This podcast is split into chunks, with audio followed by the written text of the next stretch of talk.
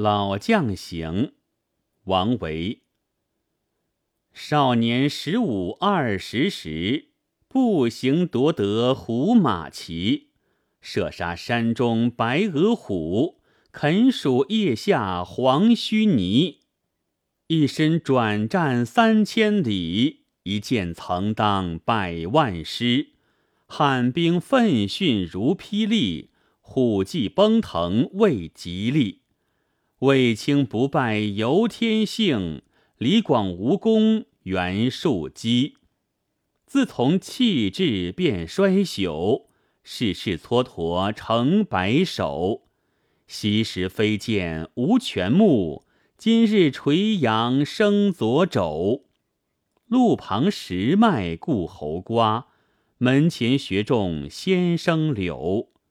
苍茫古木连穷巷。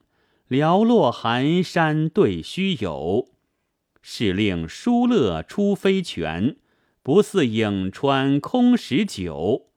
贺兰山下阵如云，羽檄交驰日夕闻。结使三河暮年少，诏书武道出将军。是服铁衣如血色，辽持宝剑动星文。愿得燕弓射天将，齿令越甲鸣吴军。莫嫌旧日云中守，犹堪一战取功勋。这首诗叙述了一位老将的经历，他一生东征西战，功勋卓著，结果却落得个无功被弃。不得不以躬耕叫卖为业的可悲下场。边锋再起，他又不计恩怨，请缨报国。作品揭露了统治者的赏罚蒙昧、冷酷无情，歌颂了老将的高尚节操和爱国热忱。全诗分三段，开头十句为第一段。是写老将青壮年时代的智勇功绩和不平遭遇。先说他少年就有李广之智勇，步行夺得过敌人的战马，引弓射杀过山中最凶猛的白额虎。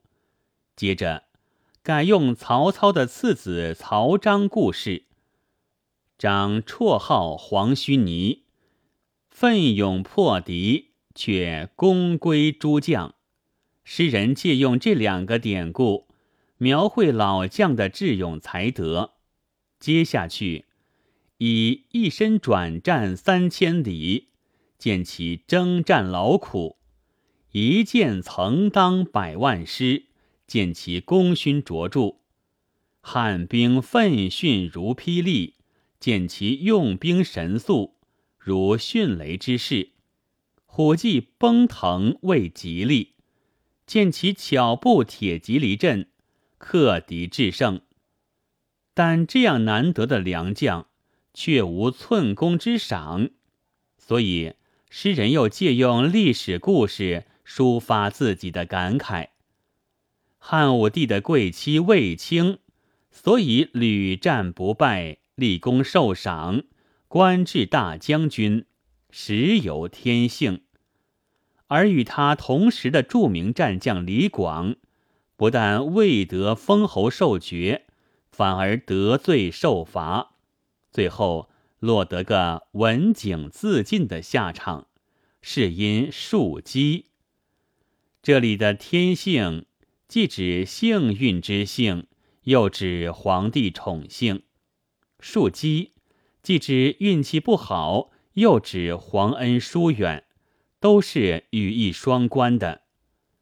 诗人借李广与卫青的典故，暗示统治者用人为亲，赏罚失据，写出了老将的不平遭遇。中间十句为第二段，写老将被遗弃后的清苦生活。自从被弃置之后，老将便衰朽了。岁月蹉跎，心情不好，连头发都白了。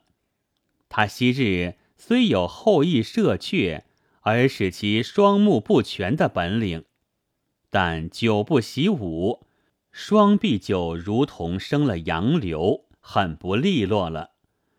古人常以柳谐流，并且杨柳通假，在这里，诗人以阳谐阳，是照顾到诗的平仄声调。老将背弃阳生左肘，却还得自寻生计。路旁石脉固侯瓜，固侯指秦东陵侯少平。秦破为布衣，种瓜于长安东城。这里说他不仅种瓜，而且路旁石脉，可知生活没有着落。门前学种先生柳，也是指他以耕作为业的意思。陶渊明门前有五柳，因自号五柳先生。至于住处，则是。苍茫一片古木丛中的穷巷，窗子对着的则是寥落寒山，这更见世态炎凉，门前冷落，从无宾客往还。但是老将并未因此消沉颓废，他仍想着是令疏勒出飞泉，像后汉名将耿恭那样。在匈奴疏勒城水源断绝后，与战士们同甘共苦，终于又得泉水，却敌立功，而绝不像前汉颍川人灌夫那样，解除军职之后，使酒骂作，发泄怨气。最末十句为第三段，是写边锋未息。老将时时怀着请缨杀敌的爱国衷肠。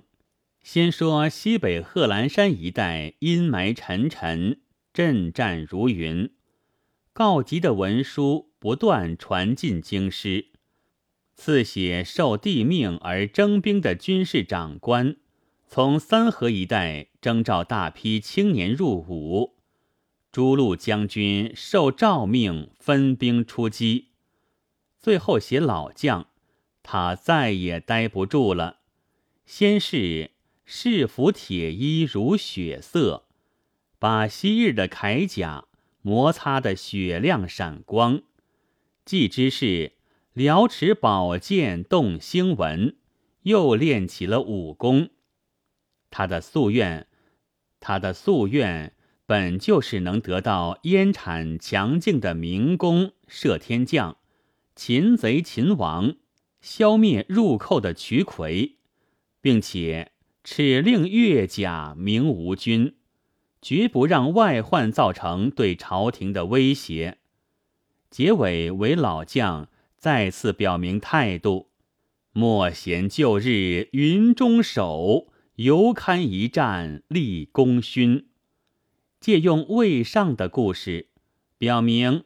只要朝廷肯任用老将，他一定能杀敌立功，报效祖国。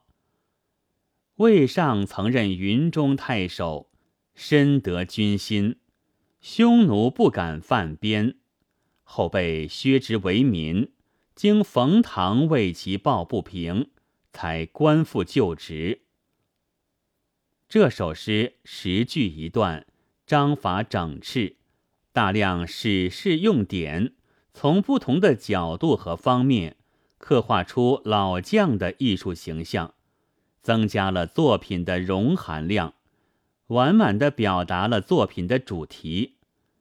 清沈德潜《唐诗别才集》位，此种诗纯以对仗胜，诗中对偶工巧自然，如同灵气周运全身。